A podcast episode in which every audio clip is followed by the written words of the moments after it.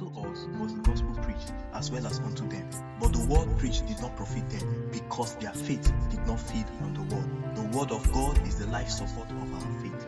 We live by the word of God. You're listening to the Faith Campaigner of Christ, keeping the faith of Christ in the community of believers. Faith Feed, our second episode. Today's topic is Power of Confession. Power of Confessions. Romans chapter 10, verse 10. For with the heart man believeth unto righteousness, and with the mouth confession is made unto salvation.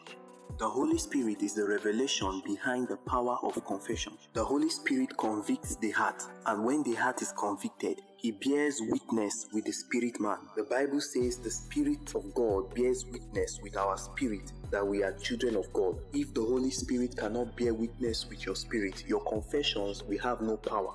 We know that it is the witness of the Spirit that makes us witnesses of Christ. Acts, Acts chapter 1, verse 8. But ye shall receive power when the Holy Spirit has come upon you, and you shall be witnesses to me in Jerusalem and in Judea and in Samaria and to the end of the earth. You shall be witnesses. Now I will paraphrase this. You shall receive the power of witnessing when the Spirit of God, when the Holy Spirit has come upon you. We know that witnesses are those that have testimonies. They have something to testify. They have evidence. They have proof. Proof of the happenings of an event. They, they are the ones that carry the testimony of God, the testimony of Jesus. This means there is something they are always confessing that happened. This means there is a testimony that they carry. Power comes when the Spirit is involved. Until, until the heart receives the Holy Spirit, a man cannot be a witness of Christ. The, the reason why people have not received the Holy Ghost is because the door of their heart is still shut, is still closed, and until it's open, the Holy Spirit cannot come to, to dwell. In other words, the spirit man is still in bondage, is still in subject to the flesh. Romans chapter 8, verse 15. For you did not receive the spirit of bondage again to fear, but you have received the spirit of adoption. There is no more bondage. That's where liberty comes in. For the Bible says in 1 Corinthians chapter 3 that where the spirit of the Lord is, there is liberty. There is liberty. The power of confession is dependent on the liberty of the spirit man. It, it is it is the proof that we are witnesses of Christ and carrying and testifying and manifesting the works of God. Know that your confessions as a believer is found in the court of heaven. This is where we see God saying, Produce your case, bring forth your strong reason, bring forth your confession, bring forth your testimony, because the accuser of the brethren is also in the court. Revelation chapter 12, verse 10. The Bible says, And I heard a loud voice saying in heaven, Now is come salvation and strength, and the kingdom of our God and the power of his Christ. For the accuser, for the accuser of our brethren is cast down, which accused them before God day and night. That is consistently. But it goes on and says in verse 11, and they overcame him. How did they overcome? By the blood of the Lamb. That is the sacrifice of Jesus.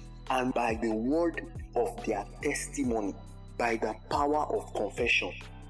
When, when there is no testifier in the court of heaven, a verdict is made that will not favor you. This was why Job passed through the sufferings he passed through. Because devil was present in the court of heaven when the sons of God came every believer has the responsibility of building the consciousness of the testimony of Jesus. Revelation chapter 19, verse 10. The Bible says, And I fell at his feet to worship him. But he said to me, See that you do not that. I am your fellow servant and of the brethren who have the testimony of Jesus. Worship God, for the testimony of Jesus is the spirit of prophecy. It is one thing to believe the testimony of Jesus, it's another thing to testify about Jesus. That's where we see declarations like, He was bruised for my iniquity, the Lamb was slain for my glory, for my honor, for my riches, for my blessings, for my manifestation. That's where we see positive confessions in the kingdom. So, so the truth is, you don't wait for the sickness to come. You don't wait for the attack to meet you. You start, you start, you begin your confession of what is right, what should happen, what is meant to be. That is why it's called a prophecy. You don't need to enter the office of a prophet for you to prophesy. It is an intentional proclamation of the truth, an intentional declaration of the truth of the word of God. The, the Bible says we believe and therefore we speak. I repeat, you don't wait for calamity to come before you declare no calamity on my part. You don't wait for bad news to come before you declare no evil report. You have to make it you have to make it an intentional declaration. Words are powerful. It's not enough to remain positively minded. There are confessions that are being made daily, even without your knowledge. Those confessions are, are known as incantations by demonic agents. In order for you to be a good confessor, of the new covenant, a new testifier of the new covenant. You must you must know the detail, the details of the covenant. You must know everything about the covenant. Remember that Moses wrote down the covenant. You must know every single thing, every single benefit, your inheritance. You must know it. It, it is this knowledge that equips your confession. Remember, you have passed the stage of believing. The Bible says, with the heart you believe, but with the mouth, confession is made unto salvation. Confession is the second stage. So we are not dealing with your belief and unbelief, trying to be stable or double minded. Daniel chapter 9, verse 4. And I prayed to the Lord my God and made my confession. This, this was Daniel's intercession for the children of Israel. Daniel's confession for the children of Israel. Our testimony in the kingdom is the testimony of Jesus. That's why we overcome by the blood of Jesus and the words of our testimony in life, you must be sensitive enough to know when to make the right confession because your confession will counter demonic confessions that are made around you. If you're a witness, then you must allow the Holy Spirit quicken your mortal body for that sensitivity. Without the power of confession, a believer can live an unfulfilled life. This is a mindset you need to have now. You need to start confessing now because you're speaking into your future.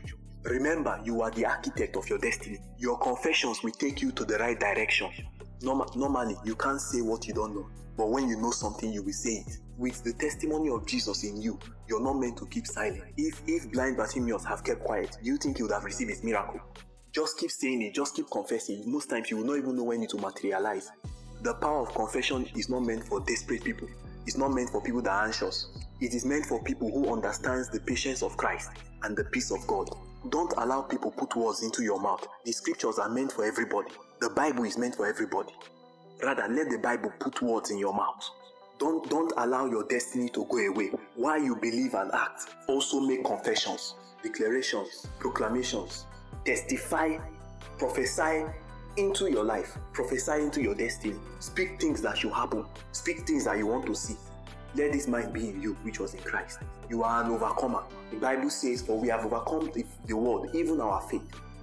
I remain the faith campaigner of Christ. Remember that God keeps your faith. Thank you for listening. Visit our website for more episodes. The Faith Campaigner of Christ, keeping the faith of Christ in the community of believers, key in.